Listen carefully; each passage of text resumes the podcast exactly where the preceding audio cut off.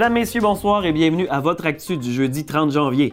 Tout d'abord en manchette, le centre de formation aux adultes de Picogan est inauguré. Les travailleurs étrangers s'intègrent dans la communauté et Québec impose une consigne sur les bouteilles de plastique et de verre. Ouvert depuis août 2019, le pavillon de Picogan du Centre régional d'éducation des adultes du Lac-Simon, Créa Kichi Amik, a été inauguré officiellement ce matin devant plusieurs partenaires. Pour la communauté de Picogan, il s'agit d'une façon concrète pour répondre aux besoins de formation propres à la communauté, comme l'explique la chef du Conseil des Premières Nations Abitibi-Winnie, Monique Kistabiche. Nous, ce qu'on veut, c'est développer euh, pour nos propres besoins. Puis, euh, parce qu'on a encore des besoins au niveau de la main-d'œuvre ici à Picogan, puis on est juste porté à se développer. Puis c'est sûr, en attendant le développement, puis tout ça, il y a toujours euh, des, besoins criants au niveau de toutes, euh, je pense c'est dans toutes les régions, que ce soit en Abitibi-Témiscamingue ou euh, dans le reste du Québec. Le pavillon de Picogan offre à sa clientèle de développer leurs aptitudes et leurs attitudes en lien avec le marché du travail, en plus de formation d'insertion socio-professionnelle. On y offre de la formation préssecondaire, secondaire, des activités en forêt, la mise à niveau pour accéder au collégial également. Pour le directeur général du centre Kichi Amik, oui, le succès du centre de formation vient du fait qu'il est ancré profondément dans la communauté. La, la mission du centre est, est vraiment d'aller vers les besoins de la communauté. Donc, on va on n'essaie pas de réinventer la roue, on s'en va vers les besoins de la communauté, puis on développe à partir de là. Donc, des besoins dans les communautés autochtones, il y en a énormément. Donc, on, va, on part de ces besoins-là, ce qui fait en sorte que nos clientèles augmentent tout le temps. Depuis le mois d'août, le garage Tardy GM, comme d'autres en Abitibi-Témiscamingue, accueille plusieurs travailleurs étrangers afin de répondre à la pénurie de main-d'œuvre. Pour le directeur du service, Sébastien Carignan, l'intégration dans le milieu de travail et la communauté va très bien.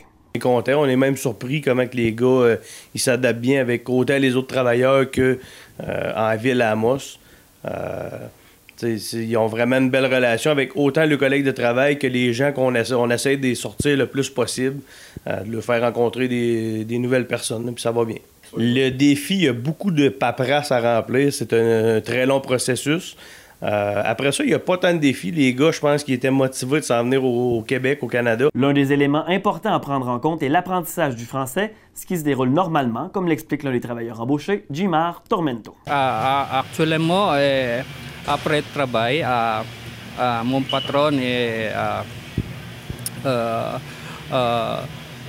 let us go to school, French school, for apprendre à parler français. Et, et, every day uh, during uh, samedi and during uh, dimanche so after work like for example uh, yesterday uh, after work we went to school for two, uh, three hours then to learn parler français j'espère après deux années uh, we would be able to speak more in French Le gouvernement du Québec a annoncé officiellement qu'elle imposerait une consigne sur les contenants de verre et de plastique. On en parle avec François Munger.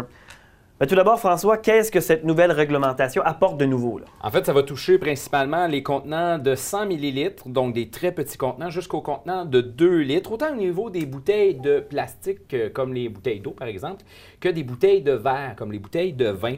Les contenants en carton multicouche de leur côté, comme les bouteilles de les, boîtes de lait, par exemple, bien, eux vont être visés par la deuxième phase de cette mesure-là. Et dans un communiqué, le gouvernement explique que, que cette nouvelle mesure fait passer le système de consigne basé sur le contenu à un système basé sur le contenant.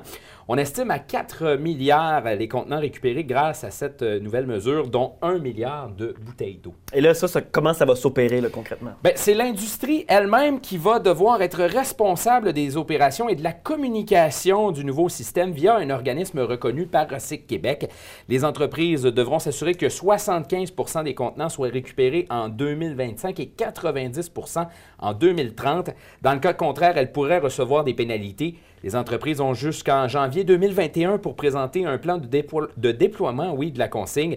La mesure sera en vigueur officiellement à l'automne 2022. J'imagine qu'il y a eu des réactions là-dessus? Oui, entre autres le Conseil régional de l'environnement de la BTB-Témiscamingue qui a réagi par téléphone. On écoute d'ailleurs sa présidente. Bien, évidemment, on est content euh, parce que bon, le, le fait d'avoir des consignes sur de plus euh, de contenants différents, ça va euh, encourager encore plus la récupération.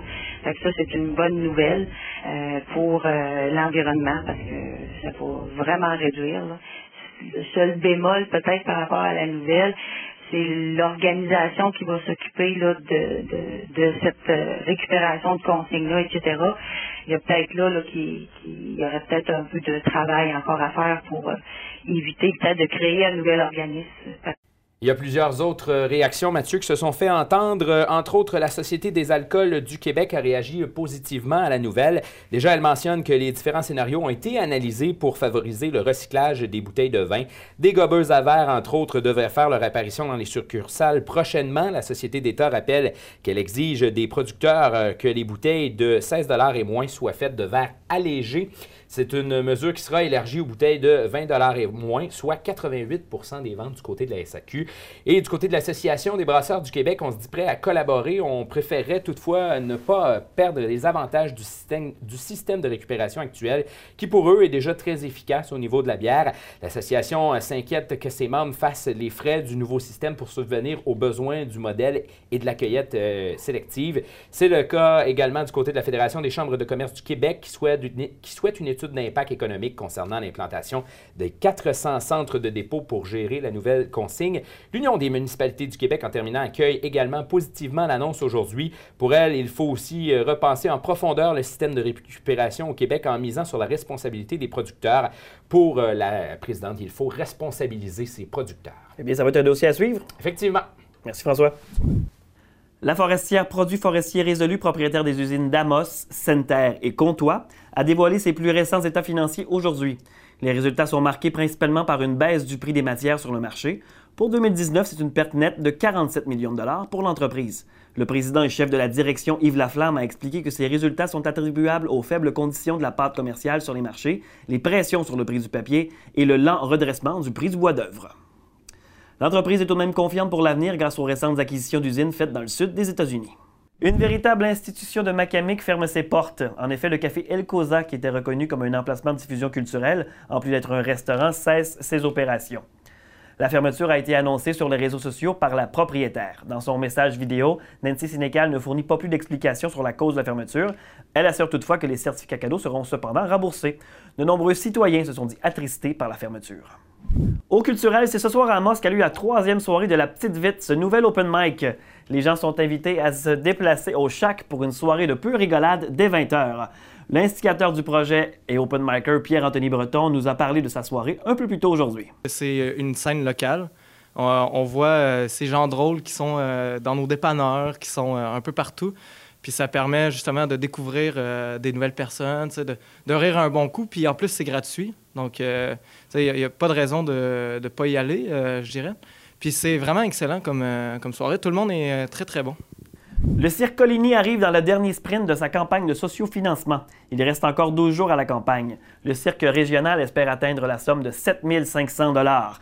L'objectif de cette campagne est de présenter un tout nouveau spectacle ancré dans la réalité régionale.